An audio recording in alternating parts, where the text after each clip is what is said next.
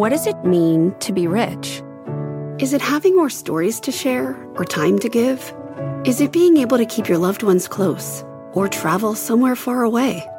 At Edward Jones, we believe the key to being rich is knowing what counts. Your dedicated financial advisor will take a comprehensive approach to your financial strategy to help support what truly matters to you. EdwardJones.com slash find your rich. Edward Jones, member SIPC. I'm Scott Wapner, and you're listening to CNBC's Halftime Report, the podcast, the most profitable hour of the trading day. We record this live weekdays at 12 Eastern. Listen in. Welcome to the halftime report. I'm Scott Wapner. Front and center this hour, the broadening rally, the Russell rising again. Interest rates are moving lower again. We'll debate with the investment committee now where your money goes from here. Joining me for the hour, Joe Terranova, Anastasia Amoroso, Jason Snipe, Jim Lebenthal. Check the markets. We lost a little bit of steam, as you know. Uh, there's the Dow. It's still positive, not by uh, that much. S&P fluctuating between positive and negative, negative territory. There's the uh, Nasdaq. 411, 10 year. Joe? Rates continue to come down. The rally continues to broaden, but we also continue, as Mike was saying, to digest. This massive move that we had in November, it seems to be, you know, keeping us in some respects from, from moving much further than we got in November. Well, I think a lot of the work uh, that needed to be done from portfolio managers and those that were chasing the performance, if you would, has already been done.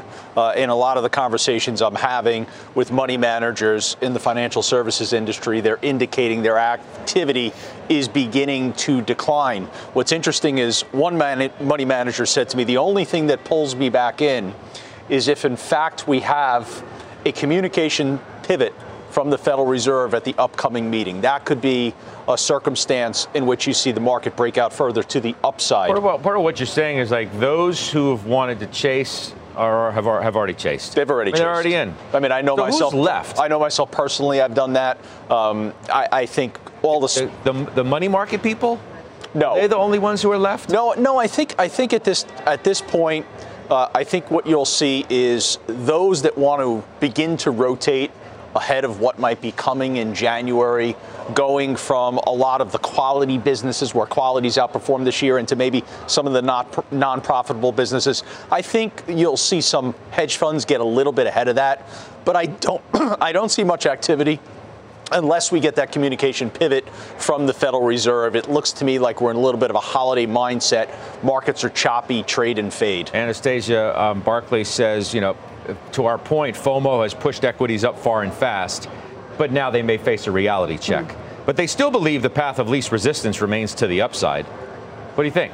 Look, I mean, the reason why this has been an everything rally is because, as you point out, everyone got into this market. And yes, it is hedge funds that have added to positions. Yes, it's systematic investors that have added to positions. And then you look around at some of the retail sentiment. And for example, the AAII uh, bears, they're basically non existent. They're to the lows of July 2021 levels. So I think everybody did get in near term. And that, Scott, to me, means a very different setup for December than we had for November. So that means digestion. That means probably some market consolidation lower.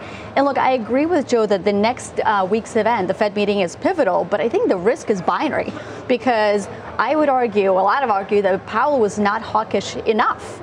But will the dots be hawkish enough? Because the last time we looked at the dots, they called for only the rate cut to only 5.1%, not 4.2 or so that the market is expecting. So I think near term the risk is lower. But then to your point, Scott, you know, there's trillions of dollars of cash in money markets. And I think what people are now realizing is the market tends to move higher six months ahead of the rate cut. So I think we are at some point going to pre-trade that. You know, Jason Citi suggests that the positive sentiment might be short-lived. Um, positioning remains net short. New shorts are being added.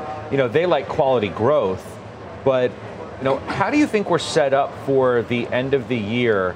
Granted, we're only talking about three weeks. Let's start there, Right. Because it's skewed by what happened in November. I mean, it probably was a dramatic pull forward Right. in performance and in everybody rushing into the market in November. There's no doubt about that. So I, I would say, you know, without a doubt, you know, we had this magnificent um, move in November, and I think what, what you're seeing is absolutely what, what Anastasia just said. I think there's some con- consolidation without a doubt that's happening throughout the, the early part of this month. I don't think um, you know, next week's Fed meeting is going to have a real tremendous impact on what's happening going forward because I think the rhetoric will be consistent on what we've already seen throughout the year.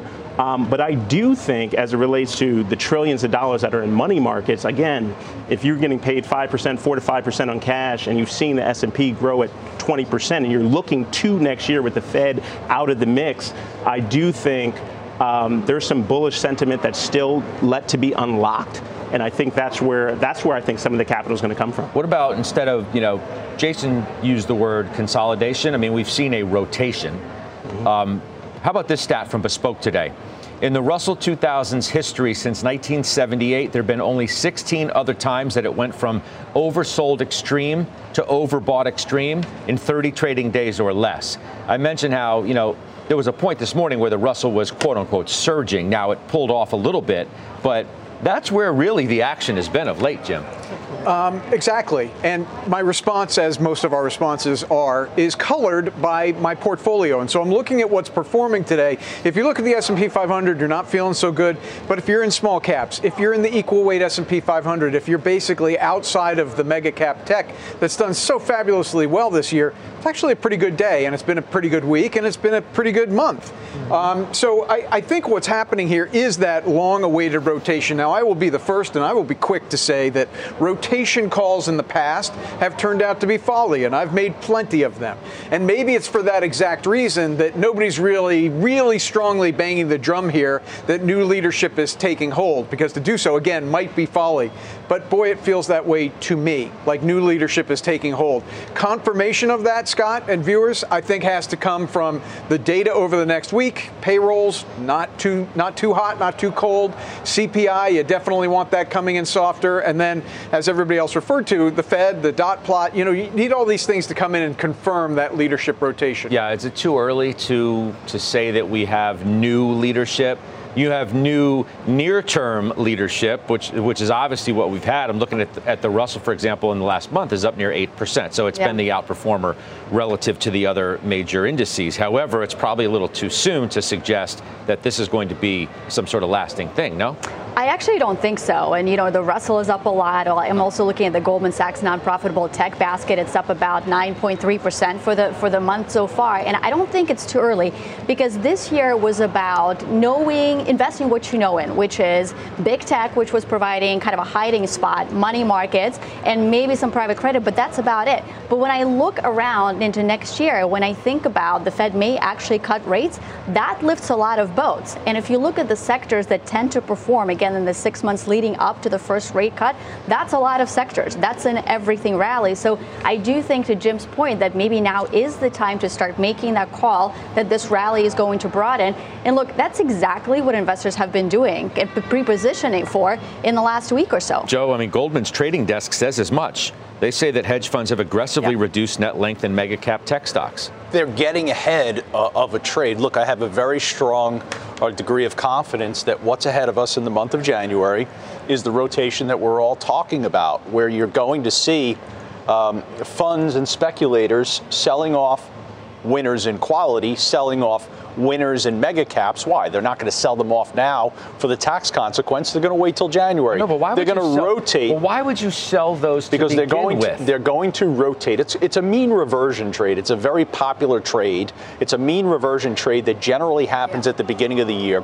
Seasonals have worked remarkably well. If you study seasonals, if you buy the Russell in the middle of December, you're getting ahead of the seasonally strongest period for the Russell. That's from January through Valentine's Day. What are you going so, to sell out of? You're going to sell out so, of Apple when it's going to three. It's it's back back above three trillion in market well, cap. I'm not, I'm not going to. Sell. I'm just saying. I mean, I'm not, I'm not talking about you. I'm talking about the collective you. You're going to sell Microsoft as it you know is around these new highs keep, and it's where the action is in AI. Listen, you're going to sell you sell Alphabet where they've got a new announcement again related to AI. You're going to sell Nvidia. So um, now I keep going back to what Mike Santoli said the other day the crowded and the neglected. The crowded are the names you're talking about, and you're going to reduce ownership of the crowded Yeah. to move into the neglected. Here's where I disagree with Jimmy and somewhat disagree with Anastasia. I do not think we are at an inflection point for leadership. You do not have an inflection in leadership when you have performance and momentum strong over the course of three or four weeks. That doesn't defeat the leadership that's been in place for the better part of the last 12 months.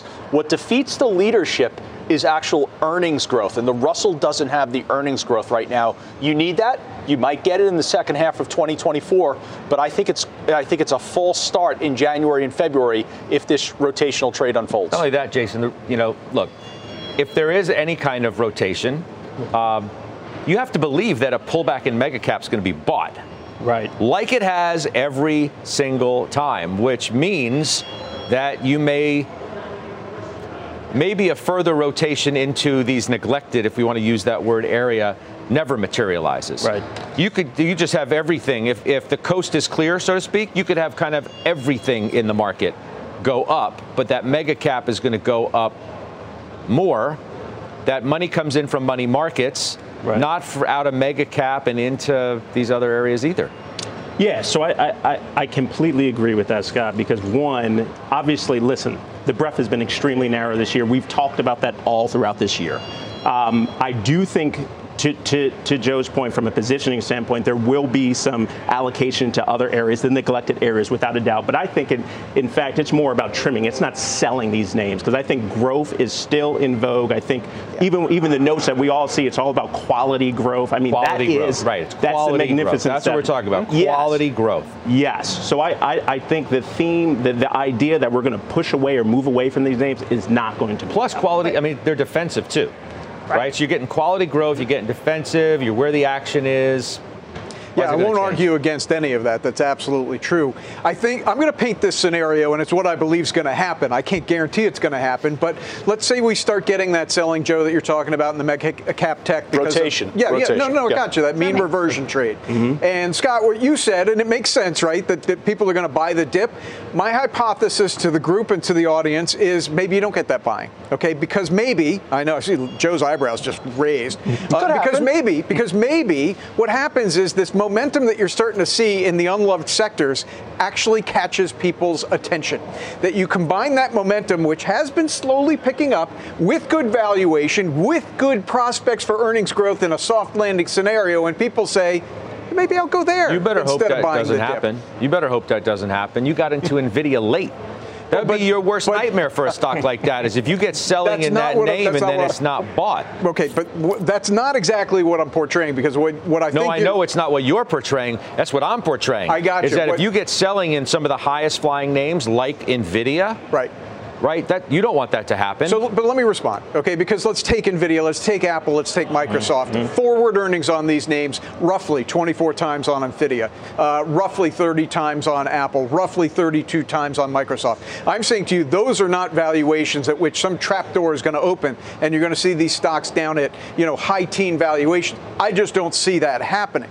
However, could you see just a rotation out that knocks these stocks down 10, 15, 20 percent? Sure. I'm underweight these names. I could add to them there, but I'm not predicting a disaster in these stocks. There is outside of the Magnificent 7, roughly 75% of the You- S&P I mean, 500 you just that could be said 10, bought. 15, 20 percent. That that's a disaster in these It's stocks, happened. is it not? It's happened. It's happened in the last few months, right? Where did Apple go from roughly 194 to 168? I'm doing the math really quickly, but what is that? What is that? About 15 percent? Yeah, and it was bought. And it- that's why it's at 194 now. and, 193. and nobody and Back- nobody's back panicking. three and trillion. It's, it's not a bad year. And by the way, at the same time that that happened, I, I'm so glad you just pointed this out because at the same time that that happened, what's rallied? Small caps, average uh, uh, equal weight S&P 500, i.e., the average stock.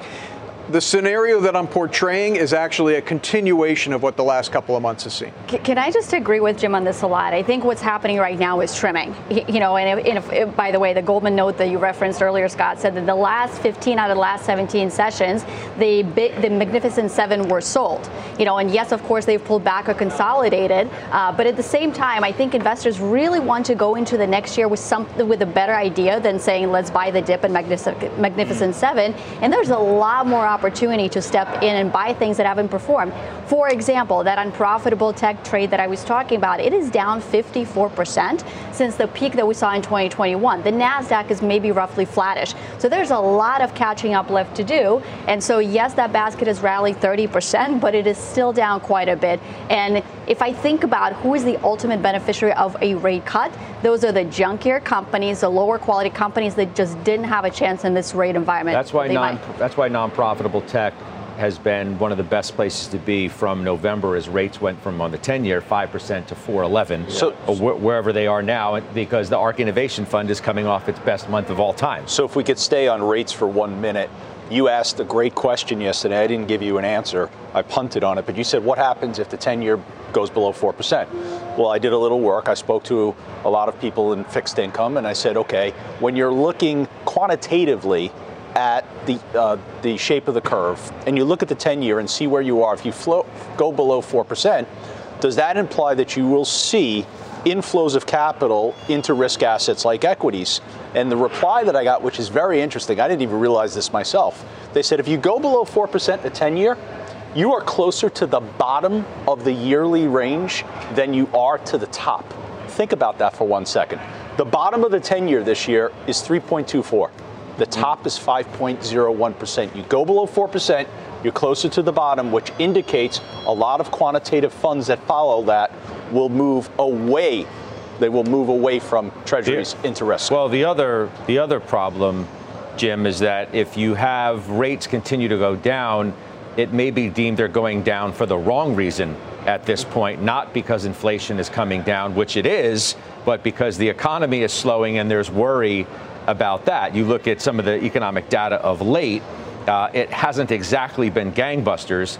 ADP was below expectations. Now, wage uh, growth is slowing, which is pushing yields down further. So it's a mishmash of stuff you're putting in and trying to draw some sort of you know summation from. You're exactly right. And to add to what you just said, it's actually getting a little dangerous. Okay, so we're, we're getting down to those levels in payroll growth where I'm getting a little uncomfortable. Now I maintain my enthusiasm both for the economy and the stock markets, but as we look forward to uh, the labor report on Friday, you know, look, this this thing is coming closer and closer to zero, and that's not something the markets I think is real are really going to like. Yes, the markets want a soft labor report, but they still want to growing labor report. You don't want the hard part of the hard landing to come back into the vernacular of any commentary. And if you get close to zero on a payroll growth month over, uh, on a monthly basis, I think that has to come back into the vernacular. So to the point you're talking about ADP report coming in a little soft, and the number was 103,000. That's not a big number. So people like me who are bullish are not unaware that there is danger out there that this slows down too much. Yeah, well, one of the better performing names in the market today we haven't talked about yet. It is related to tech. It is AMD. They got a new chip, and they're looking to take on NVIDIA. Christina Partsinevelos joins us now from San Jose with more on this story. What do we know? Well, just like you said, this is about proving that AMD is a suitable competitor to NVIDIA's H100 chip used to power large language models. But when compared with NVIDIA's H100 chip, AMD's version, the MI300X, does have more bandwidth and memory capacity and also operates on open, open source software. NVIDIA chips need to operate on its own CUDA software, but NVIDIA's software is more commonly used, which means higher switching costs and could lead to a slower AMD uptake for new customers. AMD estimates AI data center will bring in about 400 million in Q4 this present quarter with $2 billion next year. That's specifically geared towards their MI300 chips. Investors will be looking for details on whether that $2 billion threshold will increase today. So a few things to keep an eye out for uh, this big event that's happening. Everybody's in the other room right now. It's still early uh, right now on East uh, West Coast time, I should say. But who are AMD's partners? Which hyperscalers will take to the stage and show that they are now buying from AMD, not just NVIDIA? Any increases to the MI300 2024 estimates and performance met- metrics, especially when you compare to uh, NVIDIA's H100. All right. So at, at this afternoon, 4:30, right? Lisa Su going to be on the network, giving an interview about about all yes, this. I'll be in. You'll be you'll be on there with that. Yeah.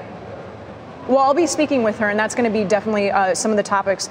You know, the comparison, the pricing, China, export controls, given that NVIDIA has already warned, you know, it would significantly impact Q4. AMD's, you know, remained a little bit more quiet, but that's because they don't do as much business with China. Uh, the specs, and especially the open source, open source software here. And then lastly, the partners. That's a big deal which partners are already going to buy AMD products and integrate it into their systems as opposed to just using NVIDIA. NVIDIA CEO, speaking of Jensen Huang, he's in Singapore, right? What's what's he reacting? Right. Uh, has he had any reaction to this yet?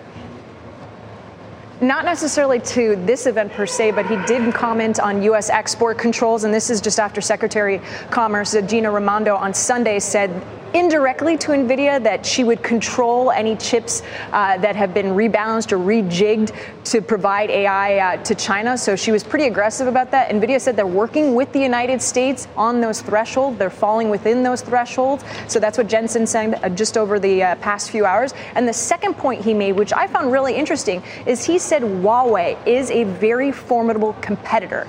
That is putting Huawei on a higher pedestal. Huawei was able to create AI chips with older U.S. equipment. What does that tell us? If they've already been able to advance so much so that the, the CEO of NVIDIA is saying they're a very formidable competitor, what does that mean for this market, you know, two years from now when you have all of these new entrants from hyperscalers to AMD, NVIDIA, uh, et cetera, joining in and taking some of that market share? Christina, we'll look forward to your interview uh, with Lisa Su later today. Christina Partsinevelos out in San Jose for us. You know, Jim, it's it feels like it's Nvidia, AMD, Broadcom, and then the also rans. But you know, Bank of America today says Qualcomm's the top pick for it because they are a key beneficiary of AI got to pat my, my fellow here on the back. He's uh, he's with me in that. Um, yep. There are some growing indications that the bottom really is in in semiconductors, and I'm talking about outside of AI, the more cyclical stuff, mobile phones, PC. You're, you're getting more and more indications from both companies and from uh, trade organizations like the World uh, Semiconductor Trade Statistics Organization. It really looks like the bottom's in. Now, folks, as I say this, look, when a bottom forms, it doesn't form in a V usually. Okay, so there may be some noise down here at the bottom, but barring a sharp contraction in the global economy, these are the sort of stocks that should perform well going forward, are the more cyclical types of semiconductors, like a Qualcomm, congratulations, Jason, like an NXP semiconductor, which is uh, obviously tied to um, uh, automobiles, but also Internet of Things. But these more generic semiconductor companies should do well going forward. You want to talk about Qualcomm? Yeah, and no. AMD. I mean, lack of ownership, looking at it. What's yeah. your story? Yeah, so I think I think to, to Jimmy's point, I think what the big part for me on Qualcomm, I think handsets are bottoming. So I think they're back on the way up. I think IoT has, is, is also moving as well. Autos, I think, is is they're, st- they're really starting to diversify their revenue over the last few years, and I think that's where the opportunity is there. Um, it's a cheap stock. I mean, a lot of a lot of these uh, semiconductor stocks are very expensive, right? So 10 times earnings roughly, right?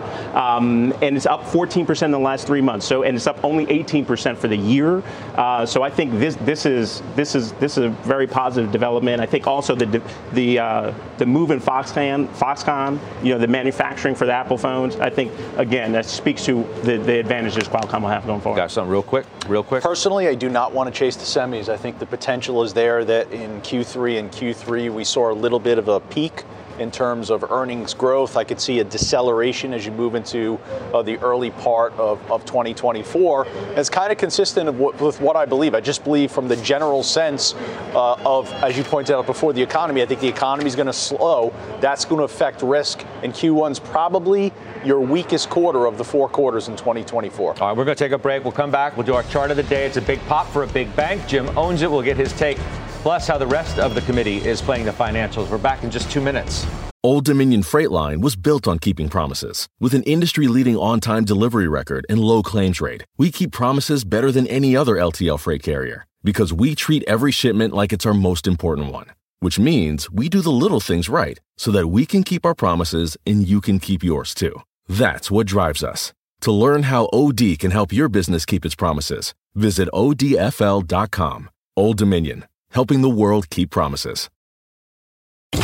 Electricity, a big idea that's inspired countless new ones. From powering the light bulb to virtually powering our entire lives. 30 years ago, State Street launched the SPDR S&P 500 ETF, SPY, a big idea that inspired the world to invest differently and still does. What can you do with SPY? Before investing, consider the fund's investment objectives, risks, charges, and expenses. Visit ssga.com for a prospectus containing this and other information. Read it carefully before investing. SPY is subject to risks similar to those of stocks. All ETFs are subject to risk, including possible loss of principal. Alps Distributors Inc. Distributor. All right, we're back. Citi is our chart of the day. It's rallying today after it said it's going to buy back roughly $500 million worth of shares in Q4. Um, so revenue expected to be at the lower end of guidance, right? We know that. Expenses down in aggregate.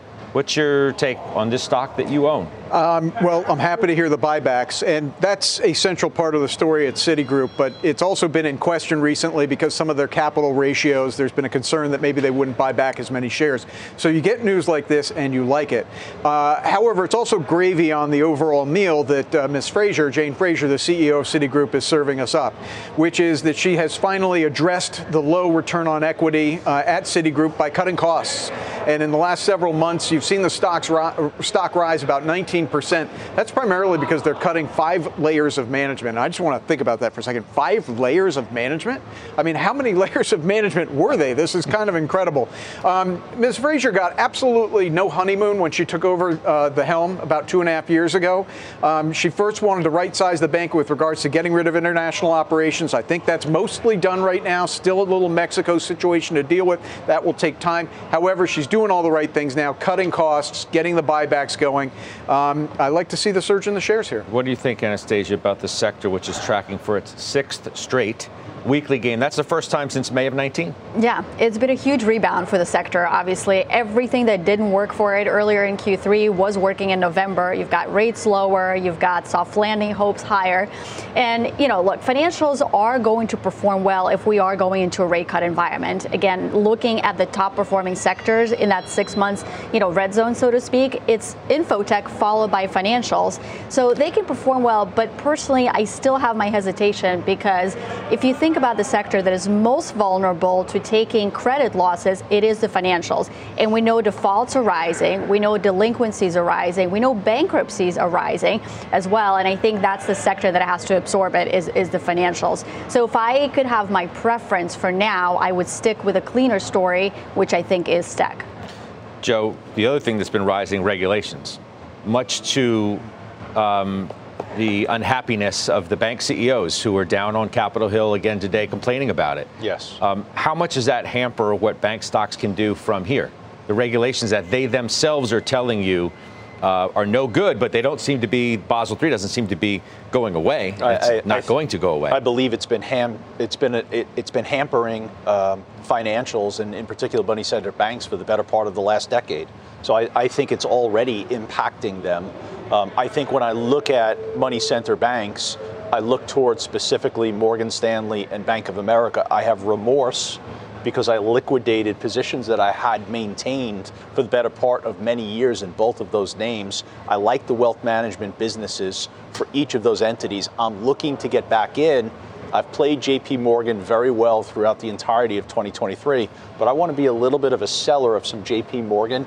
I want to go back into Morgan Stanley and Goldman Sachs. And the last point on why. Why you think capital markets coming back? I, well, I like the fact that I think in an environment like we've just witnessed, that their trading revenue, I think, can excel. I think they're better at it. I was a little disappointed to hear the Citibank CFO talk about how because commodities and fixed income uh, you know, opportunities aren't there, that the yeah. revenue's down significantly. That's discouraging. It's one of the reasons why I don't want to own Citi. If I can just really quickly, uh, it's a good point, but I do want to point out that Citi's really, their crown jewels are security services and treasury, doing corporate cash management. And the reason I bring this up is because people a lot of times will compare Citi to JP Morgan.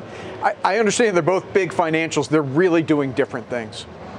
Jason Snipe, you own Goldman, which Joe was talking about. Yeah, yeah, yeah. So for me, I think it's it's completely idiosyncratic as it relates to financials. I think, you know, Anastasia makes a really important point on credit quality of the consumer. So for me, I, as rates do come on, I'm, i think it's a bellwether for financials, but in particular, um, it's, it's going to be capital markets. So that's why I like Goldman Sachs and some of the IB players because I think that's where um, that's where the yield will come from. I think if you were to buy a call option on financials, you're buying a call option on capital market activity recovering. You know, yeah. that was what really didn't play out in the fall of this year as everybody expected. But if you do have rates coming down and capital market activity picking up, financials like Goldman and others will certainly benefit a lot. All right. Uh, speaking of financials, we do have a market flash on Blackstone. Uh, it's down sharply. The Blackstone Mortgage Trust. Muddy Waters founder Carson Block announcing a new short position in that REIT just moments ago. Uh, Mr. Block is going to be joining the exchange, and that is coming up, as you know, at the top of the hour at 1 p.m. Eastern. So you'll hear from him. show you there it is, uh, down more than 6% uh, interesting story developing there for the other stories that are developing as well. Pippa Stevens joins us with the headlines there. Pippa. Hey, Scott. Wisconsin Trump electors officially named President Biden the winner of the 2020 election. Ten Republicans who signed paperwork falsely declaring Donald Trump won the state in 2020 agreed to revoke their filings as part of a legal settlement. This is the first time pro Trump electors have agreed to withdraw their false filings. The settlement comes as investigations are underway into Republican electors in three additional states. A grand jury declined to indict an off duty Alaska Airlines pilot on attempted murder charges. Instead, they charged Joseph Emerson with one count of endangering an aircraft and 83 counts of recklessly endangering another person. Authorities say Emerson was riding as a standby employee passenger on an October flight to San Francisco when he allegedly tried to cut the plane's engines mid flight. And the indigenous nation that invented lacrosse, the Haudenosaunee Nationals, could be allowed to compete when the sport returns at the 2028 Olympics. President Biden is pushing for the International Olympic Committee to make an exception to the rules for the Los Angeles Games. The Haudenosaunee have competed as their own team at other international events since 1990. Scott, back to you. All right, Pippa, thank you. Pippa Stevens coming up. Our calls of the day a strong buy for one consumer name. Jason owns it, plus top picks in biotech, industrials. We'll get you those trades when halftime comes right back. B2B selling is tougher than ever, and we feel your pain. If you're struggling to close deals, consider giving LinkedIn Sales Navigator a shot. This sales intelligence platform helps professionals like you engage high value customers, drive higher revenue, and increase sales performance. Sales Navigator also guides you in targeting the right buyers, highlights key signals such as job changes or which accounts you should prioritize, and uncovers hidden hot prospects so you can find those buyers that are most likely to convert. Fueled by LinkedIn's 1 billion member platform, Sales Navigator gives you the most up to date first party data, enabling you to unlock conversations with the people that matter. Right now, you can try LinkedIn Sales Navigator and get a 60 day free trial at linkedin.com slash halftime report. That is linkedin.com slash halftime report for a 60-day free trial. Let LinkedIn Sales Navigator help you sell like a superstar today. Just go to linkedin.com slash halftime report and get started. Calls of the daytime. We begin with AutoZone, upgraded today to strong buy at Raymond James. Target to $3,100 from 2,850. So the price right there is kind of bumping up close to that. Jason, you own it. Yeah, listen, I mean, it was a really nice print uh, this past quarter. So I think you know, one of the things that I think that stuck out to me, one, international sales are growing really nicely. I mean, it's only 11% of their business, Mexico being the being most of that. They're, they're starting to do business in, in Brazil, which I think is, well, well, they're, they're starting to invest there. So I think that's going to grow nicely over, over the next couple quarters. Um, but what I, what I think is the main thing for me is costs have come down for equipment. Equipment costs have come down dramatically. So gross margins are growing really nicely. That's going to be accretive going forward. And that's why we continue to like the stock. Also, the average age of a car is 12 and a half years. You know, so AutoZone is obviously playing in that market. Jimmy Deere called a top pick at Oppie. Yeah, I, I still sort of shake my head about how this has become a battleground stock, but I acknowledge that it has. Um, having said that, I think that the company really ripped the band aid off in the last earnings report and level set where earnings estimates should be going forward. I don't think that they took down those, those that guidance as much as they did with the intention of then underperforming. I think they set themselves a very low bar that they, they can clear going forward. I want to point out some things. The valuation here, very forgiving, roughly 12 times forward earnings. Also want to point out, crop prices have been in decline for quite some time. That's actually paradoxically when you want to buy a Deere, is in the anticipation that they will recover as they always do, and that Deere will participate as farmer income goes up with those higher crop prices. Boy, I hope Jimmy's right. Um, we've owned Deere in the, the Joe T ETF since October of 2022. I've owned it as well personally. Um, I think the ag cycle, and I've, I've said this throughout 2023, I think the ag cycle is over. We were sellers of Mosaic earlier in the year, back in April. We sold Corteva as well. This has been the one name that we've held on to, and the reason we've held on to it are all the things that you're citing, which is where you go bottoms up and you look at this company and you go, this is a different type of company. This is a different company in the agriculture business. But it seems to be overwhelmed by the environment, which right now is overly bearish. And if economic conditions worsen, I don't see it improving at any time. Give me something quick on uh, Regeneron while you're at it. Uh, called a top pick at TD Cowen. They bumped the target to $1,000 from 900. Yeah, uh, this is a stock that has been uh, in the ETF since January of 2022. So there, there's obviously a very strong uh, gain there. The momentum is beginning to wane. So you have to keep a strong focus on this stock. Revenue growth a little bit weak in the last quarter at 14%. So we might be coming towards the end of the road. Apollo Global reinstated outperform at BMO. I know you own that too, but Anastasia, you got some thoughts on that price target to 108. Yeah, I think the upgrade or the initiation positively makes sense. And I'm going to speak broadly to the private equity and the alternatives environment. There's a huge secular growth opportunity, of course, as these alternatives managers expand to the wealth management channel. That's the potential for additional flows. But there's also, I think, a cyclical pickup as well, because fundraising across private equity has been extremely slow this year. Um, it's held up only because private credit and infrastructure fundraising has been pretty good, but exits have been virtually non existent, and deal flow has been quite slow. But you fast forward to today, and now the valuations in private markets and private equity have reset by about 20%. I think that is getting some interest in back into the space. So I would suspect that private equity fundraising does improve in 2024, and that obviously bodes well for alternative asset managers like Apollo. All right, quick break. Mike Santoli joins us on the other side of that with his midday word. We're back in just a couple minutes. Are you following the Halftime Report podcast? What are you waiting for?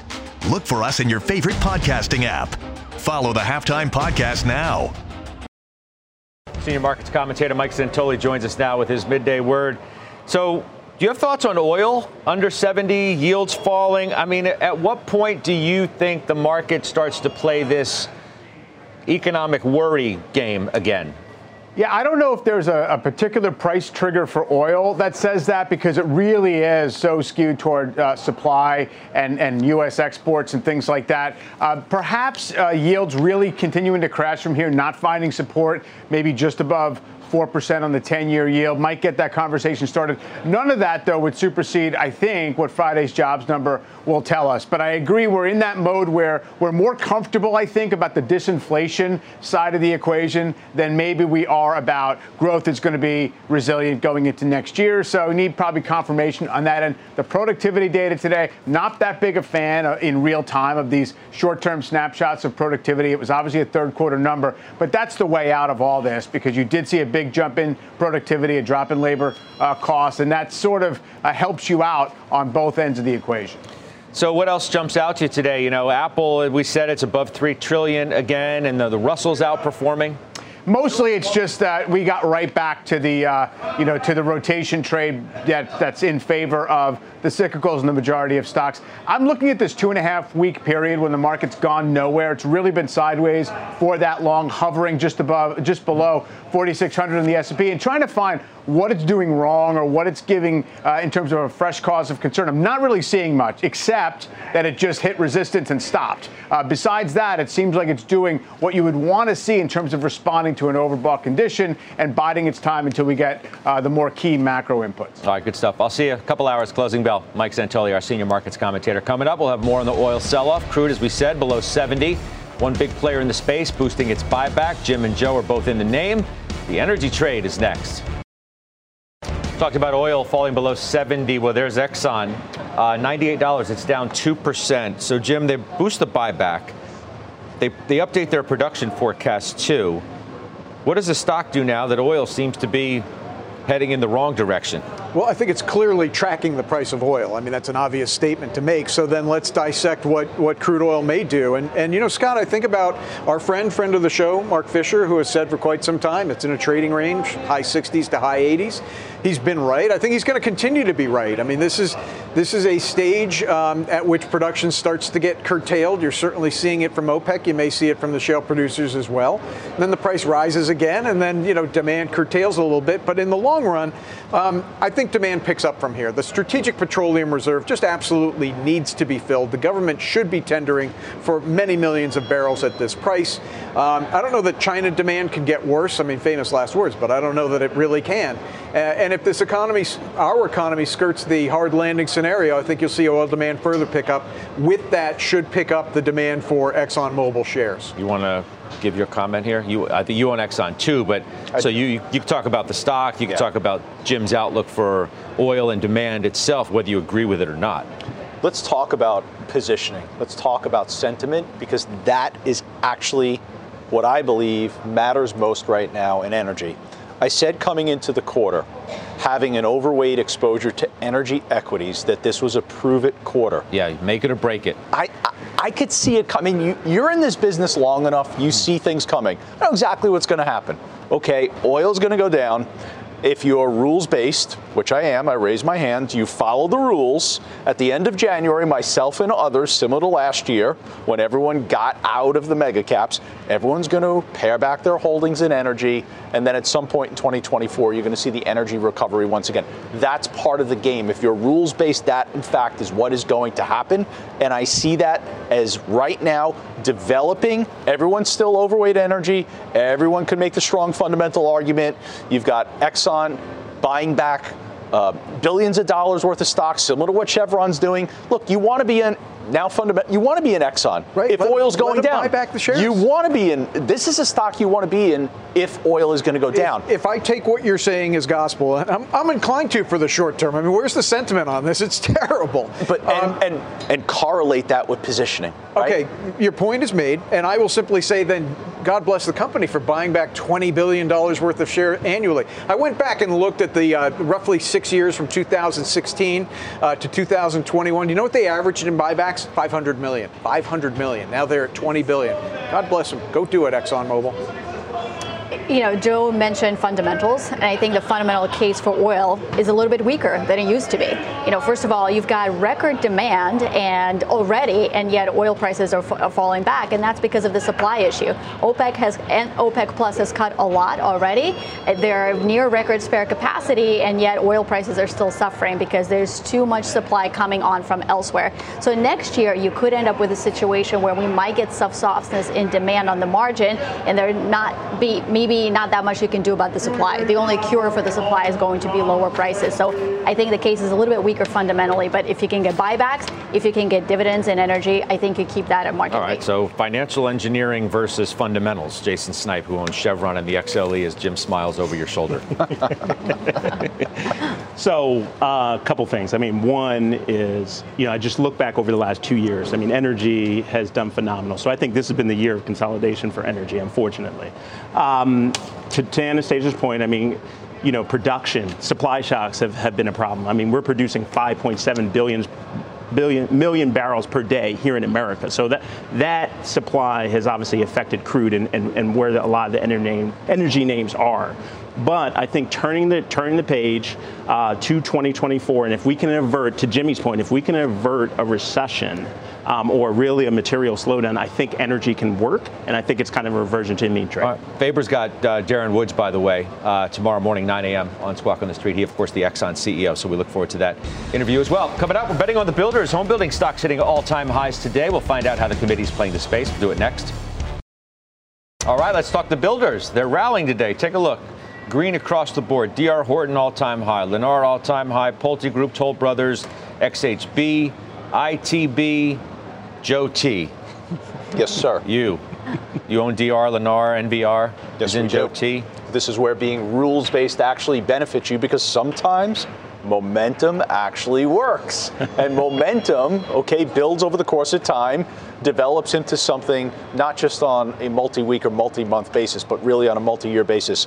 Fundamentally, these companies are in tremendous position. Balance sheets are strong, inventories of homes, we know where they are right now in the country.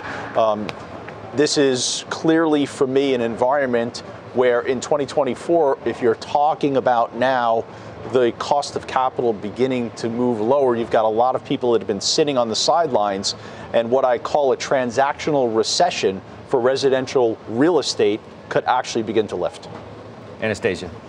Uh, look, I, I, think all the points that Joe made are totally spot on. Except, but, well, except for, except for, I tend to like to look at the contrarian traits, and of course, you've done so great in home builders, but they're almost back to their prior highs.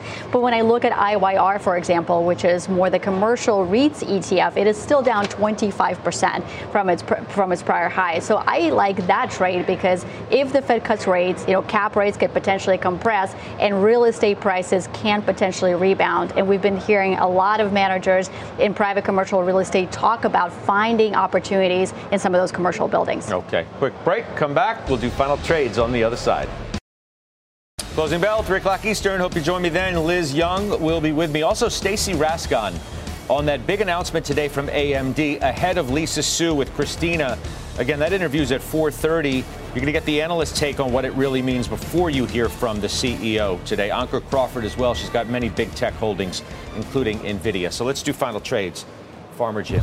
Uh, CVS made this my final trade on Monday as well. Had an analyst day yesterday, very well received. If you look at the chart, this thing goes up another 3% or so, gets above 76, and it is primed to rocket.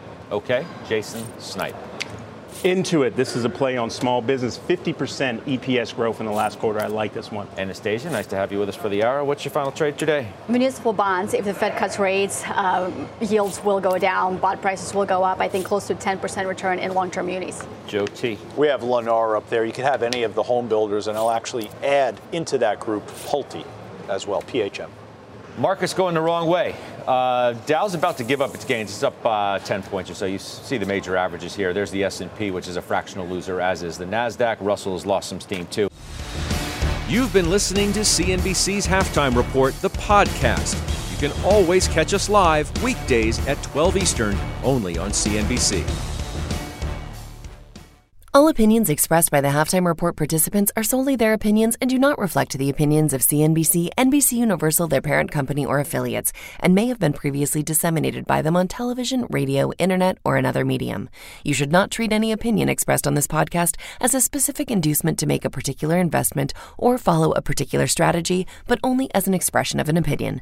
Such opinions are based upon information the Halftime Report participants consider reliable, but neither CNBC nor its affiliates and or subsidiaries warrant its its completeness or accuracy, and it should not be relied upon as such. To view the full halftime report disclaimer, please visit cnbc.com forward slash halftime report disclaimer.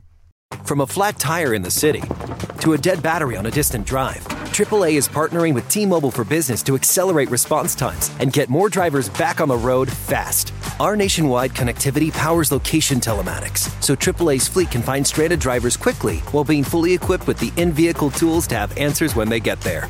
This is elevating the member experience. This is AAA with T Mobile for Business. Take your business further at T-Mobile.com slash now.